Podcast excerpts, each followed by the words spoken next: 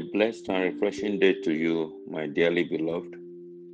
I welcome you to Arise Devotional for today, Tuesday, the 6th day of April 2021, on the platform of the Builders Forum. My name is Abraham Olufemi Ojeme. Today is the second day on our devotional series for this week with the topic, Appropriating the Resurrection Power. Don't forget that this week is a week of convincing evidences of the resurrection power. So please hunger and watch out for encounters with the risen Christ, because you must have a set of brand new testimonies to tell the people about Jesus our Lord.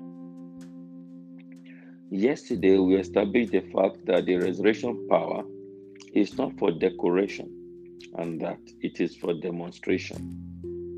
Apostle Peter testified of that power in 2 Peter chapter 1 verse 16, and please permit me to read the contemporary English version translation. I read, "When we told you about the power and the return of our Lord Jesus Christ, we were not telling clever stories that someone had made up, but with our own eyes we saw his true greatness." End of quote. Apostle Paul, in diverse ways, manifested the resurrection power. He says specifically that Christianity is not visible without power. In 1 Corinthians chapter 2, verse 4, I read, "And my speech and my preaching was not with enticing words of man's wisdom, but in demonstration of the Spirit and of power." End of quote. This is our focus from today and the rest of the week, and the purpose is to have convincing evidences of the resurrection power. Jesus said, if they don't see proofs, they won't believe. Simple.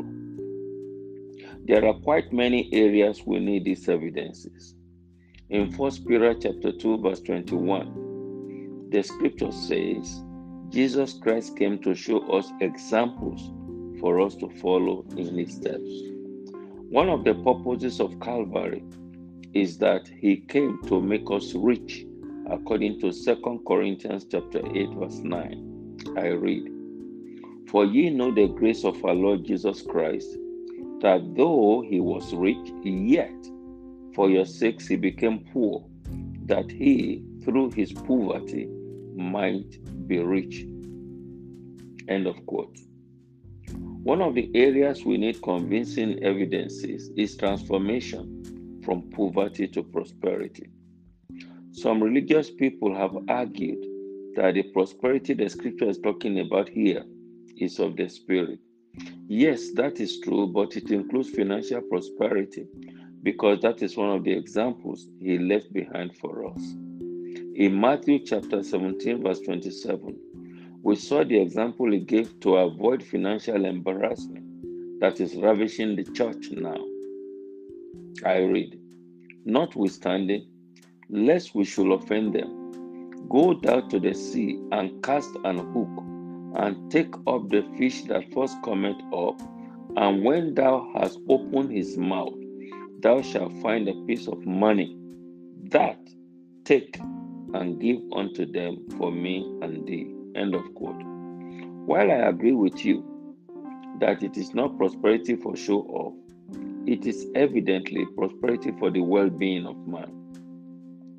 One of the purposes of resurrection power is riches, and this is clearly spelled out as part of his sevenfold messianic ministry in Revelation chapter 5 verse 12. I read, "Saying with a loud voice, Worthy is the Lamb that was slain, to receive power and riches and wisdom and strength and honor and glory and blessing." End of quote.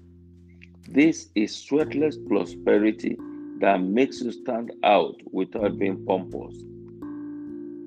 The resurrection power gives that kind of manifestation evidentially.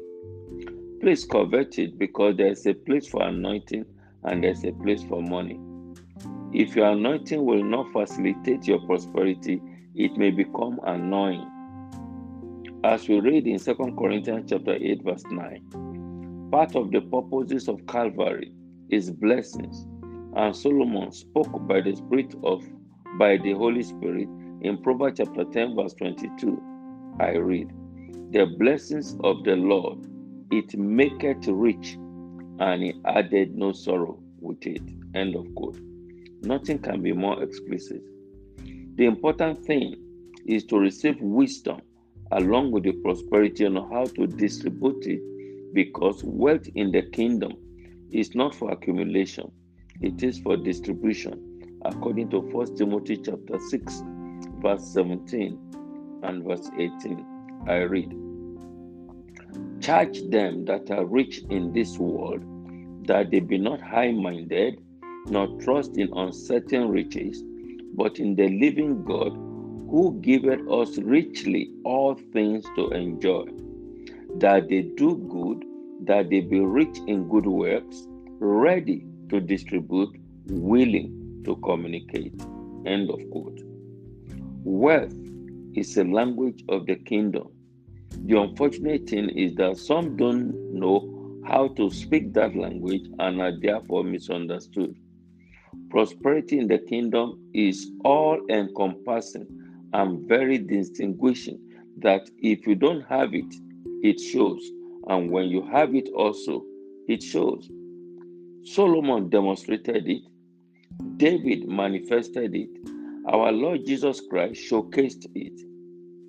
The disciple had convincing evidence of it, in so much that the scripture says none of them lacked, in Acts chapter 4, verse 34. And please permit me to read the English Standard Version translation.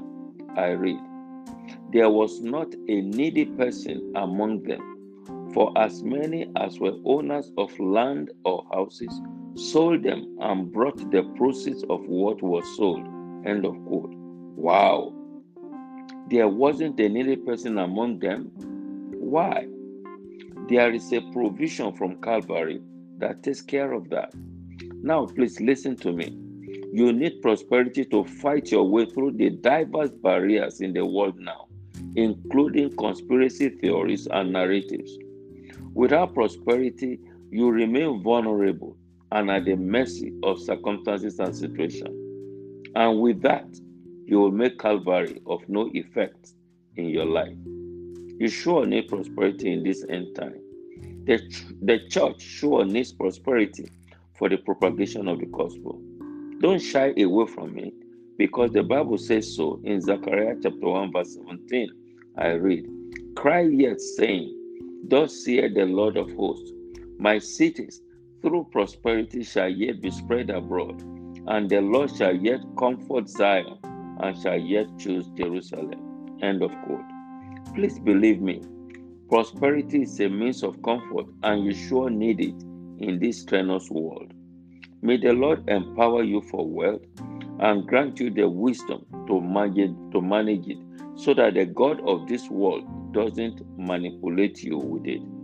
Tomorrow, we shall continue to explore how to effectively appropriate the resurrection power in our life. As we navigate this week of convincing evidences, will you please allow me to pray with you? May the grace from Calvary not be frustrated in your life. Because of Calvary, I command lack and want to be banished from your life. The Bible, the book of truth, says none of them lacked. Your case will not be an exemption.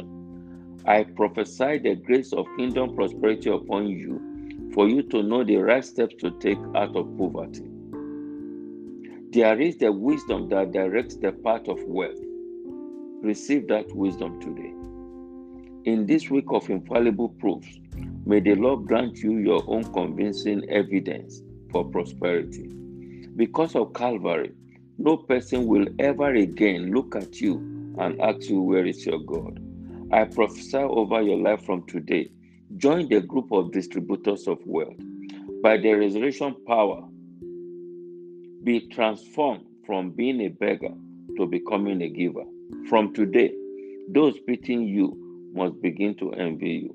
It is truly your week of infallible proofs indeed. Congratulations. Amen and amen. Peace.